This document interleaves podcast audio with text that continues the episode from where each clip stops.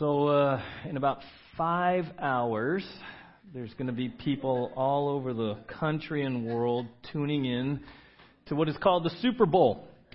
So we might as well acknowledge it because it's it's who we are. All right, Ram fans. All right, Patriots. Okay. Okay. And there's a third category. Anyone, anyone um, the opposite side of the Patriots. Doesn't matter who it is. That's who you're rooting for.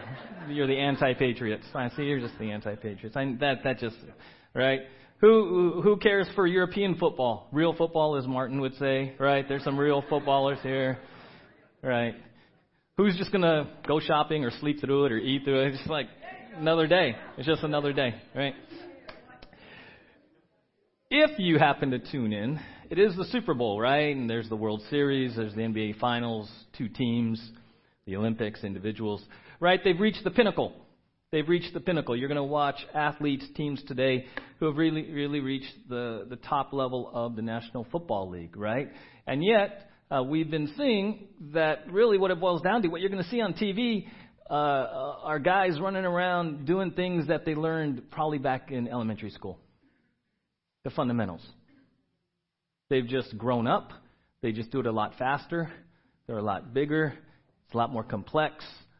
But bottom line, when you're watching these guys on TV today, if you watch it, or soccer or basketball, what you're watching is professionals. We call them professionals because they get paid to do it. But they're not doing anything really fundamentally different than the kids who are playing at Nordhoff or Matilija or any of the elementary schools at recess. It's all fundamentals. It's all fundamentals, and they just hone it. They practice it. You know, they're they're in the gym. Kobe Bryant is well known for being in the gym when he was a Laker at 4, 5 a.m. shooting hundreds and thousands of free throws. Why? Because he wanted to be ready for that one free throw in the NBA Finals that would decide the game. Did he know if that was it was ever going to happen? No, but he was doing the fundamentals even as a multimillionaire professional athlete in the gym 5 a.m. 500, 1,000 free throws, all in preparation for when the need arose. Years ago, I was reading a book. Uh, it's called Spirit of Disciplines, and the author talked about how Christians tend to be what we call spur of the moment Christians. What is a spur of the moment Christian? Spur of the moment Christian doesn't really focus on fundamentals, doesn't really do the daily things necessary, the basketball court at 5 a.m. type of things. A lot of us tend to be spur of the moment, which means we just react. We kind of don't lay some groundwork, uh, groundwork. We're not doing foundational things. We go through life, and there's just things pop up, and in the spur of the moment, we pray. In the spur of the moment. What is that verse again? What is that verse again? Right? We tend to kind of just be spur of the moment believers. And, and it's honestly, probably more comfortable, easier, fits our schedule. You know, the things we've been talking about, the fundamentals, you know, some of us call them boring, mundane. You know, am I ever going to use this? Right? And yet, those who lay the foundational framework for your faith, quite honestly, when you're out there, you're prepared. Amen? There's a deep preparedness. There's a joy that comes in the preparation, right? The guys today on the TV, they don't know what's going to happen, but deep down, they're ready. They're ready. They're fundamentally ready, right? Whatever may happen in the heat of battle, they, the fundamentals are so sound that they are confident that they're going to be able to deal with it. That's what they get paid to do. That's why they're at this level. Same thing as believers. If you will put in the fundamental work, the foundational work, the things we're talking about beginning at the heart, you're going to see your life transformed. Just how you walk into work will be different. Just how you walk into a classroom will be different. Just how you walk into your house will be different. Why? Because this kind of sometimes a lot of believers walk around with this kind of this constant anxiety constant fear of worst case scenario happening. Right? And so you kind of walk around, you're kind of, mm, mm, mm. Well, here's the thing if you put in some foundational work into the Word of God and get some real, what we call meat around it, man, you're, you're going to walk in confidence. You say, Lord, I don't know for sure what's going to happen today, but I'm confident in you. I'm confident in my relationship with you. I'm confident in the power of the Holy Spirit. I'm confident in, in the Word. And that's why we're spending so much time on the fundamentals, right? We shared that, that Vince Lombardi started training way back in the 60s, right? He told his guys who had just come off the Super Bowl the year before, lost it. So the Green Bay Packers showed up at training camp, and he said, Gentlemen, this is a football. And he started at the most basic fundamental level for a pro athlete. This is a football. Fundamentals, right? And so for almost four weeks now, we've said, This is a Bible. This is a Bible. Okay, so let's stay at the fundamentals. And we've been looking at fundamentals, and we've seen fundamentally, if we want to grow in, in our walk with Jesus, if we want to be more like Jesus, if we want to be godly, right? 1 Peter 2 says this like newborn babies, crave pure spiritual milk, so that by it you may grow up in your salvation, now that you have tasted that the Lord is good. So if we want to grow up, if we want to be spiritually mature, he says, hey, you need this. This is it. Foundational. This is your food, if you want to call it that, your spiritual food. But rather than just jumping into all these how to's, okay, so tell me how to do it, how to read, how to study, how to memorize, how to biblically meditate on it, right? All these how to's, which a lot of, you know, a lot of resources out there, and we jump, we want to jump right to the how to. Tell me what to do.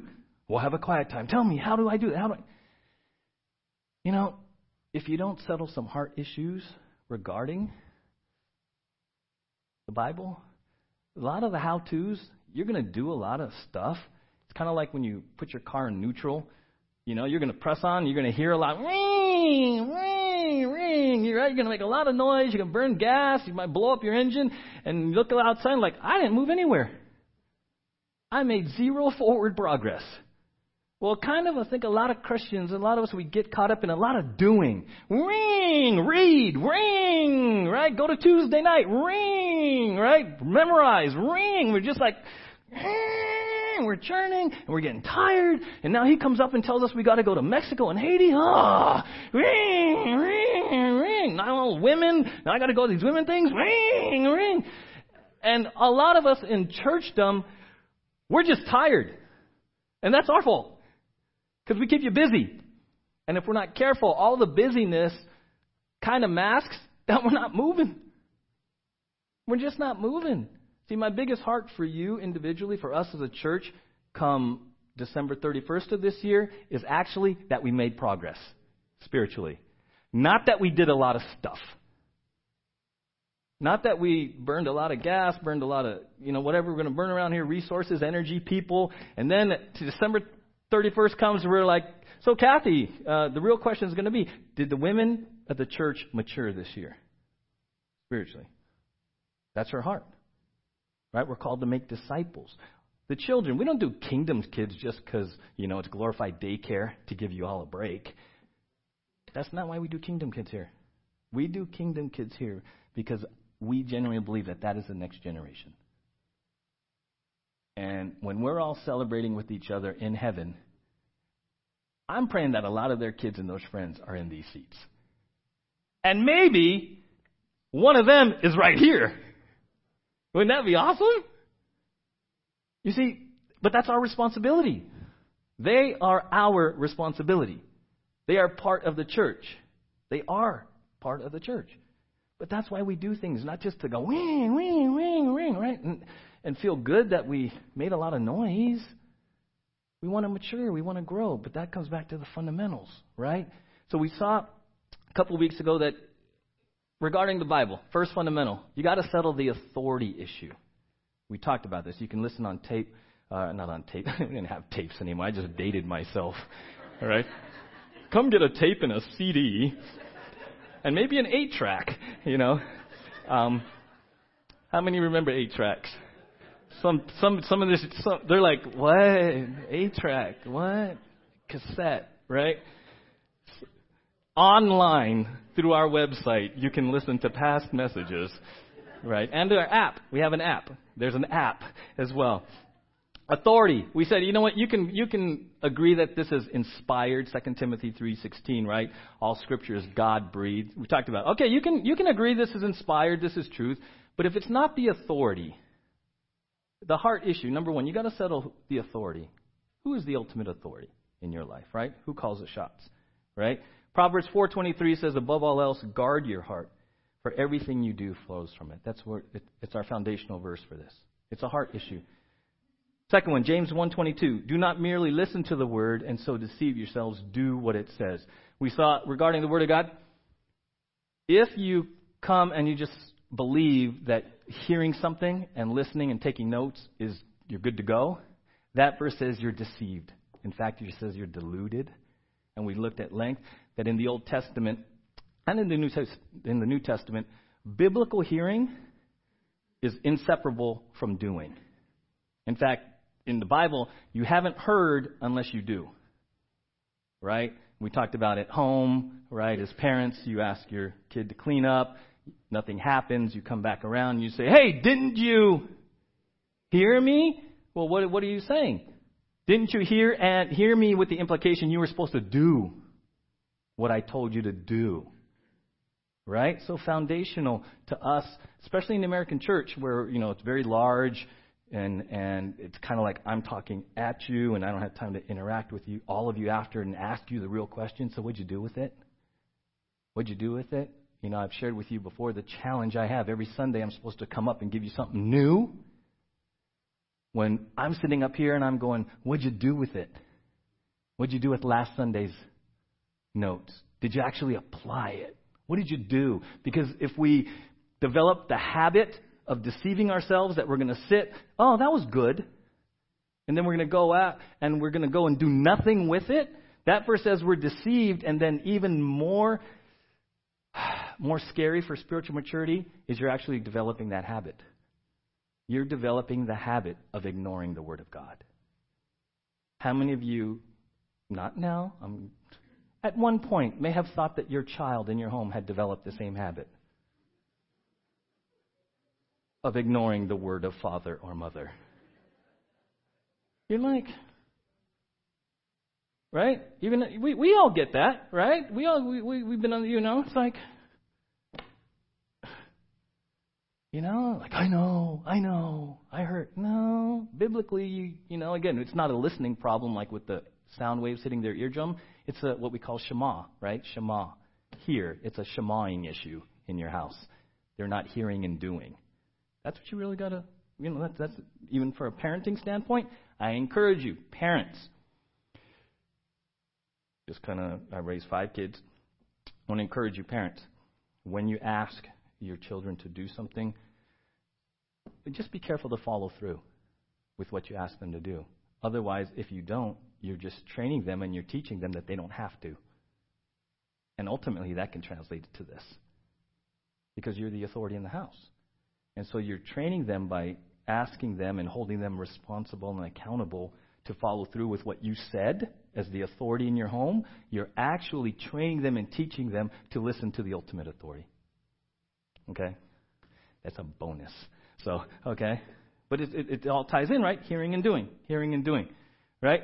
Last week we saw two heart issues. James 1:22 in the English Standard uh, Version says this: "But be doers of the word and not hearers only, deceiving yourselves, right? So we looked at the difference between being a doer and someone who just does it. The word doer applies to the definition, the word picture is it's your occupation. It's who you are. See, again, there's a fine distinction because Eiley, can you put up 122 in the NIV, the one right before it? So James 122 in the NIV says, "Do not merely listen to the word and so deceive yourselves. Do what it says." Okay? Go ahead to the next one. This one says, be a doer. Fundamental, sh- fundamental shift, but very important. Because a lot of us, if we look at this as a bunch of rules and a bunch of do's and don'ts, we can do it, but we're not doers. We're not doers. It says we're to be doers. It's a heart issue. It's who we are. It's like Kathy, very talented artist, right? Very talented artist. what she creates and some of the artwork around the church here, very it's, it's who she is.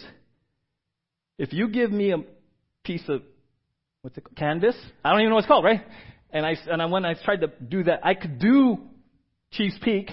I could do it and say, "Here, teacher, I did it. That was my assignment." When she does it, she's an artist. It's coming out of who she is, right? It's just not a task to be accomplished. That's a heart issue that we looked at last last Sunday. Are, are, when, as a believer, are you focused on just doing, or is it who you are? Are you a doer? Right? And and related to that had to do with how we perceive the Bible. Second hard issue, James 1:25. Whoever looks intently into the perfect law that gives freedom. Right? We said, you know what? This isn't a bunch of bondage here. A lot of people grew up Bible's rules, regulations, a bunch of don'ts, mostly don'ts. You know, God is the cosmic killjoy. Right? He's a big bad principal in the sky and he's just waiting for you to mess up, so just toe the line. Right? A lot of us come you might have grew up with that in the church. That verse says, Whoever looks intently into the perfect law that gives what? Freedom. Biblical freedom. It's a book of freedom. This is a book of freedom, right? Charles Kingsley said there are two freedoms the false, where a man is free to do what he likes, the true, where a man is free to do what he ought. Right? The world, we've talked about the, the, the difference between the world's definition and the Bible's definition of freedom. World says freedom is absence of restraint. Biblical definition of freedom is I'm free to do what God wants me to do because I want to. Radical difference. Radical difference. Warren Wiersbe says, Freedom does not mean I'm able to do whatever I want to do. That's the worst kind of bondage. Freedom means I've been set free to become all that God wants me to be, to achieve all that God wants me to achieve, to enjoy all that God wants me to enjoy. When God saved you, He gave you a new life, not a new law. As you yield to that life, you obey His law. And what was the, the, the core freedom that we saw and celebrated last Sunday? We're no longer slaves to sin. Amen? You are no longer a slave to sin. Right? That, man, I hope you, I hope you did something with that this past seven days. I hope you did something with that truth. You are no longer a slave to sin. You, doesn't mean it's easy to break old habits, but you are no longer a slave to sin. You don't have to. Right? We saw this wonderful quote by Dr. Pritchard. He says, You don't have to sin anymore. I think we could, I mean, if I, we stopped the service there, some of you would just chew on that. You don't have to. It doesn't say you won't, it just says you don't have to. Because the Bible says in Romans 6, you're no longer a slave to sin. You don't have to live in defeat anymore. You don't have to be down anymore. You don't have to go years and years and years committing the same old dumb sins over and over again. Why? Because the law of the Spirit of life of Jesus Christ has set you free. Therefore, if you choose to dwell in sin, if you choose to be defeated, it's because you've chosen to live that way, not because you must live that way. Freedom. Amen? I, right? C.S. Lewis, I love this. Obedience is the road to freedom. Now, that's a radical paradigm shift for some. Because again, depending on your church upbringing, depending on your family upbringing, depending on your school experiences, obedience is what? This is obedience. Right? And C.S. Lewis says, no, it's the road to freedom. It's just a matter of how you're defining it and what lens you're looking through. What lens you're looking through, the world's or the Bible's. Right? And so we're going to continue looking. James 1:25 says this, again coming back to it, the one who looks into the perfect law, the law of liberty, and perseveres, being no hearer who forgets, but a doer who acts, he will be blessed in his doing. Okay, so it's like, okay, I got it. Want to be a doer. Well, according to that verse, a doer does four things. Right? Here's some real practical thing. What does a doer do? Number one, he looks intently. Or looks, looks intently. That is way past a glance. It is, it is more than this. Woo, yeah, did my time. Right? I mean, again, a lot of us, yep, what's the Bible reading plan? Da, da, da. All right, good. Check it off the list, move on. That word looks intently, right? It's, it's, it's the same used in John 20, verse 5. In John 20, uh, they go up. Some of Jesus' followers see an empty tomb. They go running back. Boom, boom, boom, boom, boom. Hey, hey, stones roll away. Tomb's empty. John and Peter get in a race. John wins. John gets to the empty tomb, and John 20, verse 5 says, He bent over and looked in at the strips of linen lying there, but did not go in. That's what it means. Imagine John. I'm pretty sure he didn't do this. Yeah, she was right. I'm pretty sure he didn't do that. I'm pretty sure when he looked in, he was like, Hello? I'm sure everything in that tomb was carefully examined. That's what it means. That's what a doer does. They look intently at the Word of God. They persevere. They don't forget. They act on what they hear. Right? They act on what they hear. Four things. Right? But what I want to focus on today, and, and we're going to actually focus on in the next couple of weeks, is in James 1.25 it says this. A doer, go ahead, Eileen, put that one back up, James 1.25. A doer will be blessed in his doing. Right? So a doer does these four things, but then there's a promise. A doer will be blessed in his doing. We're going to spend this week, next week, as long as we kind of need to, because this this um, terminology, I'll say, this part of our conversation in the church has become so prevalent that we really need to be careful bless, blessing, blessed. It's out there, right? Hashtag blessed. But do we really even know what it means? Biblically. Right? I was sharing with the guys this morning. My, my wife and I were at Target. And she was so excited. You know, just this past week, she, one her favorite shirt now is a little t shirt and it says blessed. And of course, the senior pastor in me was like, do you know what that means? What does that really mean? You know, I didn't say that. I have learned. I have learned. Keep the two separate. I'm like, that's pretty. I like that color. I like that color. Praise God, she's doing nursery today. So I was like,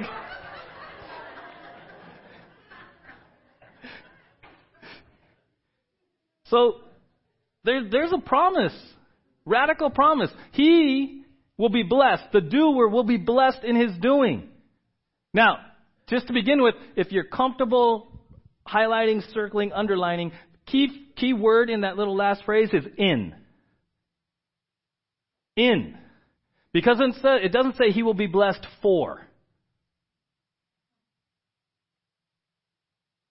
He will be blessed in as he is doing, in the process of doing, he is promised to be blessed. Not for. The blessing is not a reward. The blessing is not a reward for doing. See again, this is where we have to be careful because there's a lot of there's a lot of things out in the church and they're filling up churches because they're saying this, hey, if you do this, you're going to get this. And it's, and it's really affecting people's motives. And they're throwing out the word bless and blessing and blessed. And if you're not careful and you switch that to a for, what happens is now you're doing things for who? For me. It becomes a self centered faith. Because now I'm going to do something because now it's contractual. Well, God, I did this. What do I get for it? Right? Parents, how many of you desire your children to begin doing their chores and helping around the house because they're just in the family, not because they get something for it. Anyone? Right? Right? There's a maturing that it's like, no, don't take out the trash because you for your allowance. Don't wash the dishes for something you get, a privilege. No, you just do it because it's who you are, and you enjoy the blessing of being part of something bigger. It's the in, right?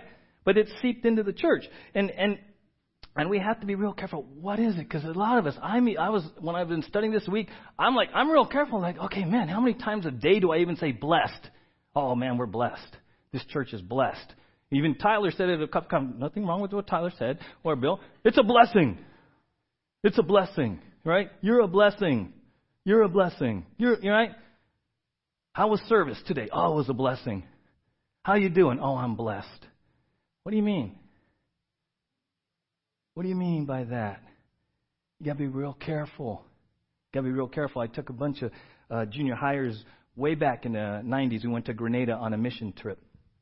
And we were there with some junior highers and high schoolers, and one of the guys uh, was wearing a, a gold cross. Nothing wrong with that, right? And we're, we're around and we're about to go out uh, for a day thing, and one of the other leaders just happened to cross paths with this teenager. He says, Hey man, nice cross. What does it mean? Why do you wear it?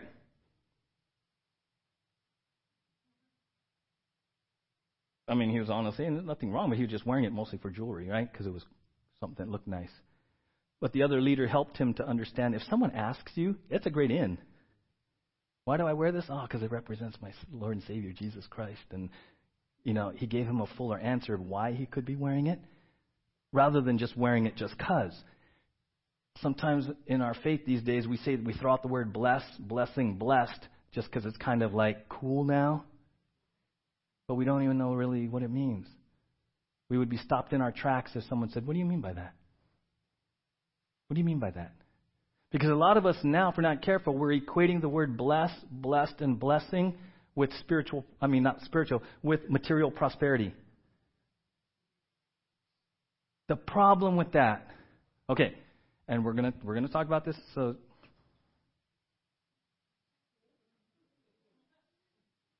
the problem with with with limiting or, or almost overemphasizing the word bless, blessed, and all that to material, uh, circumstantial prosperity is what happens when you lose your job.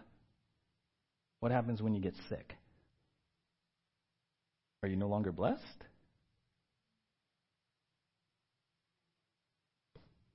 See, and it sets up the church. First, it gets wonky real quick because there's people in here who had a really good week. And if I asked you how your week went, you'd say, Dude, I was blessed. I was blessed. It was a blessing this week. And because I know there are people in here who just barely made it in the door. But are they blessed? See, we just have to be real careful. We have to understand what does the Bible mean by this phrase that's very common, right? Chuck Smith Jr. Uh, shares this story. He says, We were in Caesarea Maritima the first day of our Israel tour. The guide had delivered his spiel. We had our Bible study and we're heading back to the bus. A young man came up behind myself and the two people walking with me. He was really up and, upset and said, Would you look at this? With thumb and index finger, he was holding his shirt gingerly away from his skin. His shoulder had been targeted, which by the look of what he left behind must have been a very large seagull. Just then another tour guide was passing us and in her strong Hebrew accent said, it's a blessing. The young man looked up with a doubtful expression and said, It's a blessing? Without turning back to look at us, the guide said over her shoulder, It's a blessing cows don't fly.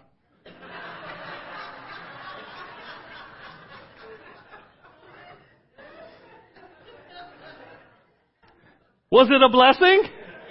What do you mean by that, right? I love that because it just jars us. Oh, wait, yeah, what do I even mean? Right? Right? So we're going to look at that. In fact, one translation of the New Testament, the ESV, the English Standard Version, has 112 references with the words bless, blessing, or blessed. 112. None of which connects blessing to material prosperity. None. There is no hint of material prosperity or perfect circumstance in any New Testament reference. Right? So right away we're like, ah, right? It's a big subject, and, and so what we're going to do is we're going to focus today in, in, in the time we have, uh, maybe just touching surface, scratching the surface, on what is the word blessed in that particular verse. There's four major words in the Bible blessed, blessing, blessed, and we're going to look at all of them in the next few weeks so we can really understand this, this really scriptural truth about this. But we're going to start with just what does that mean? He will be blessed in his doing, right? Now, uh, as we move forward, I'm going to, if you didn't notice, when we put ESV, that's when we're using a translation that's not the NIV. So the ESV stands for the English Standard Version. To help us understand blessing, we're to, I'm going to put up a new one that we haven't uh, seen before, and it's to be, the grammar on it is going to be a little bit challenging initially because it's called the Young's Literal Translation. So instead of trying to take the Greek and make it really comfortable for us English readers, Young's literal translation does its best just to here's the Greek, here's how it lays out, right? So in James 1:25 it says this. That's what YLT will stand for, Young's literal translation. And he who did look into the perfect law, that of liberty, and did continue there, this one, not a forgetful hearer becoming, but a doer of work, this one shall be what? Oh, happy. Happy. Right? So I'm just warning you where it says, right, this one, not a forgetful hearer becoming. Right? When I'm reading Young's literal translation, sometimes I ha- it helps if I think of Yoda talking right? Because Yoda sometimes speaks backwards, like, you know, not a forgetful hearer becoming. Right? Oh, Yoda, I got it. Okay. I just got to put the words different, right? So in the YLT, it says, This one, the doer, shall be what? Happy. Happy. The word in this verse, and what we're going to focus on, is makarios. I'm going to say makarios. All right. I put some things I'm going to read, but there's definition for those of you who like this kind of stuff. And I thought, you know what, I'm just going to put it up there. I know some of you start taking pictures now. That's great. I love that you take pictures of the screens. At its core, Makarios means happy or blessed. Happy, right? To be fully satisfied regardless of circumstances. Find full satisfaction. Possessing God's favor. Spiritual prosperity. One who is in the world yet independent of the world because their satisfaction comes from God and not from favorable circumstances. Self contained happiness because in Christ I have everything I need to be fully satisfied in every situation. See, the key about Makarios, about blessed, it's a state, it's a condition.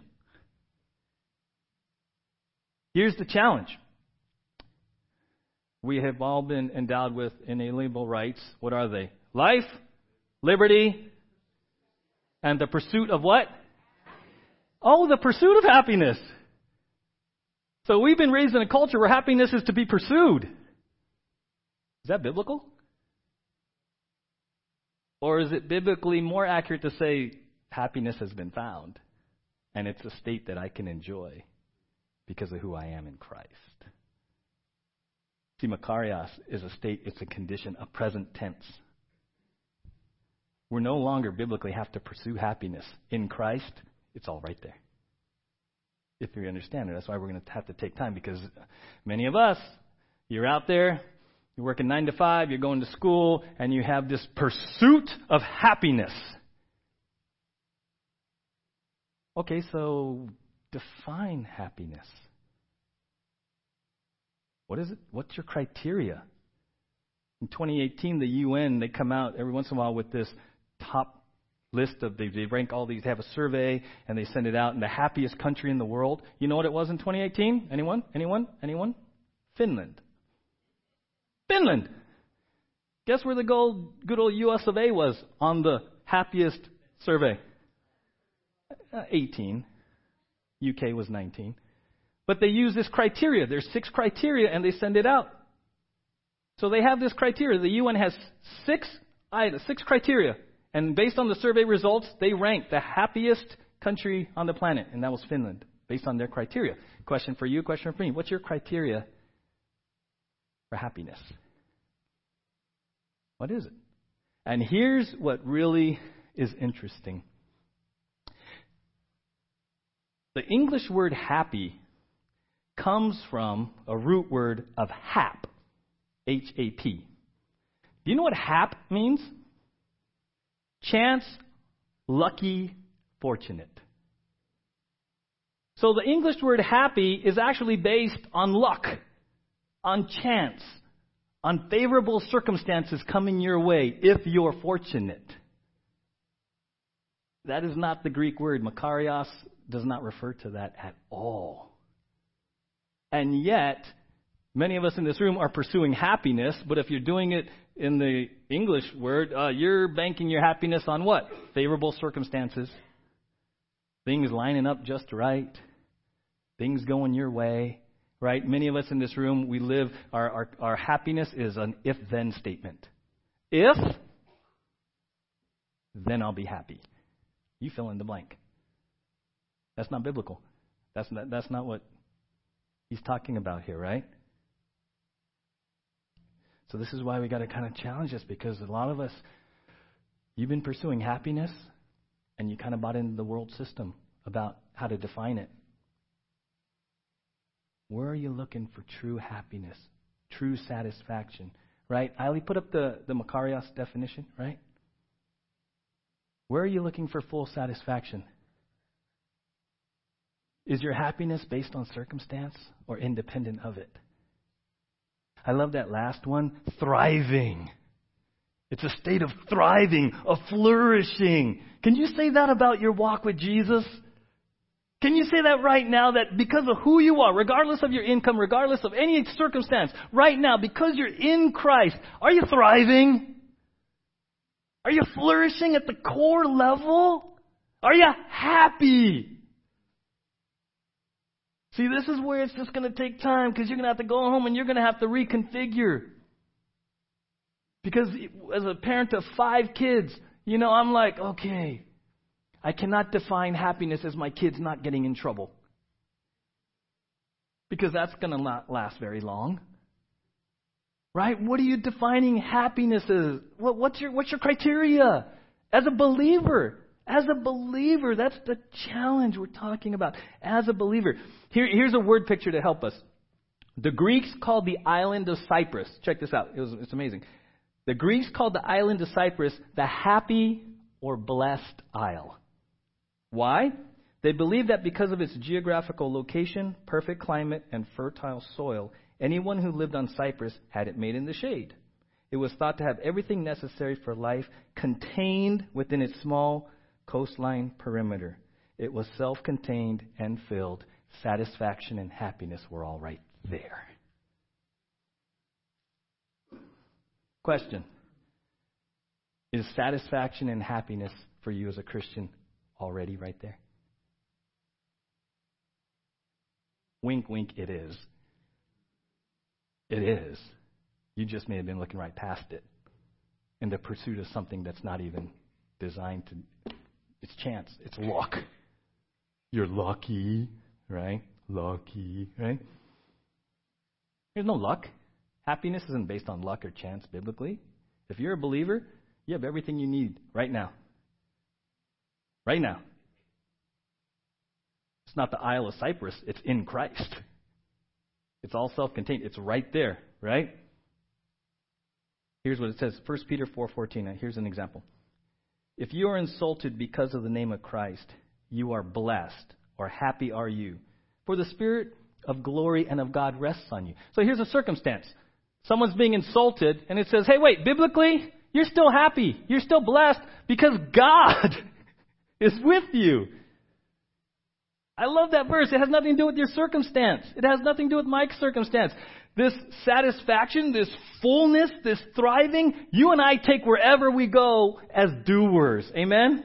As followers of Jesus, we leave here in happiness because we're in Christ. We're in Christ. Ephesians 1 3. Praise be to the God and Father of our Lord Jesus Christ, who has blessed us in the heavenly realms with every spiritual blessing in Christ. Okay, a, great verse. We have everything. B, completely different word. So don't think that's Makarios. We'll get there. You're like, what? But it says blessed? No, it's a different word. It doesn't mean anything less than. We've got it all. You've won the spiritual lottery. It's all there. It's all there. It's all there. How many of you, just, just, you don't have to raise your hand. If, for some miraculous reason, you were notified right now on your, on your if you have a bank app, ding, ding, right? and you got this little notification, ding, ding, ding. We are pleased to inform you that a million dollars has been deposited to your account. We've checked it. It is all legitimate. It's good to go. Use it as you will to pay off debt, yada, yada. How many of you it would just radically change? Not your outside, but your inside. You would be like,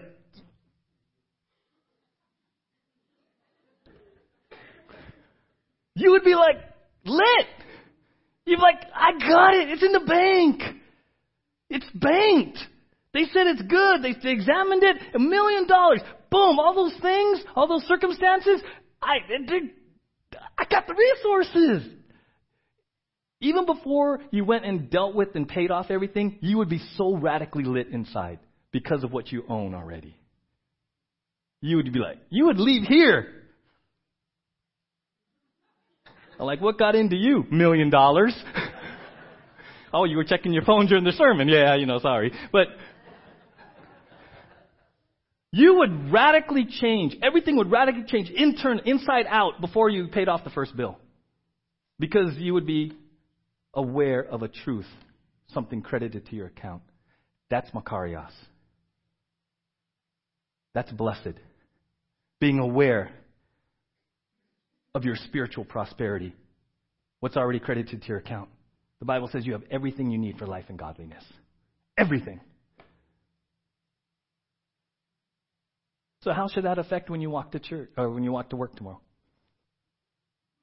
How should it affect when you walk in school? Right? When you're around whatever circumstance, how should that affect you? Mm-hmm. Hopefully, even more so than if you had a million in the bank. Yeah. Changes everything. Because a lot of us as believers, we're circumstance driven or we have this victim mentality. We've abdicated the ability to exercise our choice. And now we just react. We react. We react. And we get pounded and we get pounded. Oh, no. You know, we can just. No. Nope. I have everything. I have everything.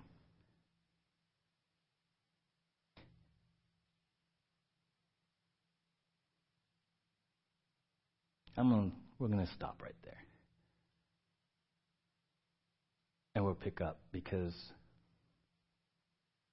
how many in here want to be happy? You just do.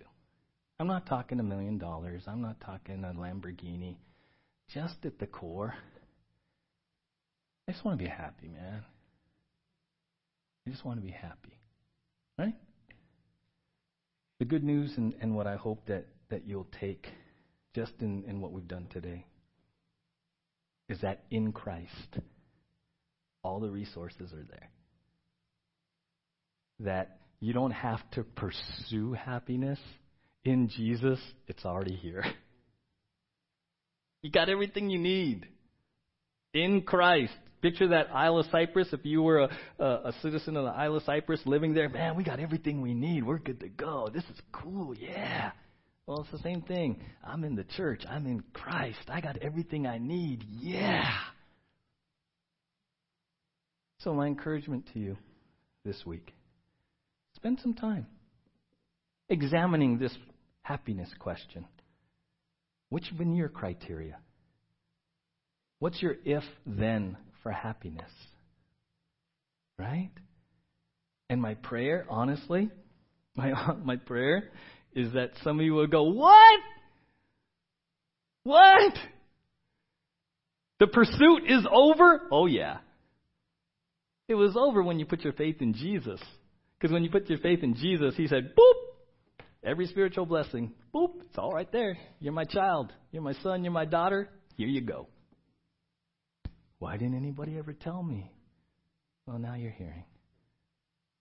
So my, my, my prayer for us, right? Lord, help me to leave here really grasping, really appropriating, really believing that I can be happy. Because I think a lot of us have.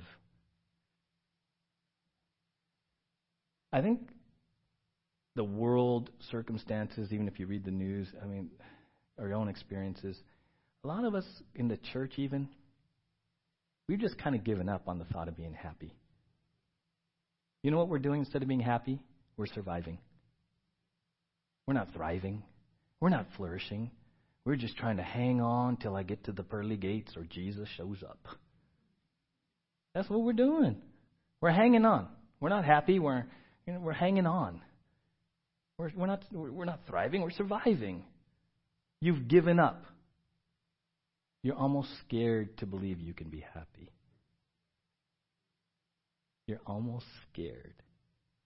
Maybe something happened, you got betrayed, maybe you tried and failed, maybe someone said you shouldn't, maybe something happened and you gave up on this idea of happiness a long time ago. Well, my encouragement to you this week. Eileen, let's put up James 125. He who did look into the perfect law, that law of liberty, and did continue there, this one, not a forgetful hearer becoming, but a doer of work, this one shall be happy in his doing. Makarios. Isle of Cyprus. I just want, just, all I can do. You know, believe me, I told Bill there is so much on this whole blessing topic. And I'm like, the, the challenge for me is to like go this slow because it cuts to the core of us, especially in our country. Pursuit of happiness, pursuit of happiness. And it's always just beyond. Just beyond. Isn't that, I, it's just beyond. I just need one more thing. I just need one more raise. I just need to get one more thing. Then I'll be happy. I just want my kid to do this. Then we'll be happy. Then, then, then, then, then. And God in, in, in, in His gospel says, no! In Christ, you have everything you need. You have everything you need to walk out of here. Banked. Banked. So you go, you follow Jesus with that swag. Yeah. Yeah. What's up with you? Makarios, man. Makarios. What's that weird smile? Makarios. Seriously, if you let this sink in about who you are in Christ and all the resources you have, I pray this funky smile shows up on your face. And I pray someone this week says, dude, what's up with you, man? You got this weird smirk. You got this weird smile. Dude, what's up with you? You're a little more alive. You got more enthusiasm this week. I hope someone asks you, and I hope it's an in for you to talk about happiness and to tell them where you're getting it in Jesus. Amen? Let's pray. Lord, thank you. Thank you that you say in James 1:25 as doers we will be happy. It's a state, it's a condition. It's who we are. It's thriving because of all that we have in Christ. Right now. Right now. We're not pursuing it, it's present tense. It is in our spiritual account as we sit here right now. So, Father, please help us to believe it. To believe it. Lord, if we have given up on the idea of being happy, if we're just burnt out, tired, exhausted of pursuing this mythical happiness, Lord, set us free from that bondage. Set us free from that lie and bring us back to the truth that in Christ we can be happy. In Christ there is Makarios, self contained happiness and joy. That we don't have to be tossed about by circumstances. That our happiness isn't based on a good outcome, on luck, on chance. No, no, no, no, no. Our happiness is based on who we are in Jesus. We are children of God. We are children of God. Our names are written in the book of life. We know how the story ends. We are on the winning team. Lord, millions, billions of people will watch a game wondering who's going to win. I thank you that as we sit here in Jesus, we win we win. We know the outcome. Because we know you. Because we know you. And that makes us happy. Happy in Jesus.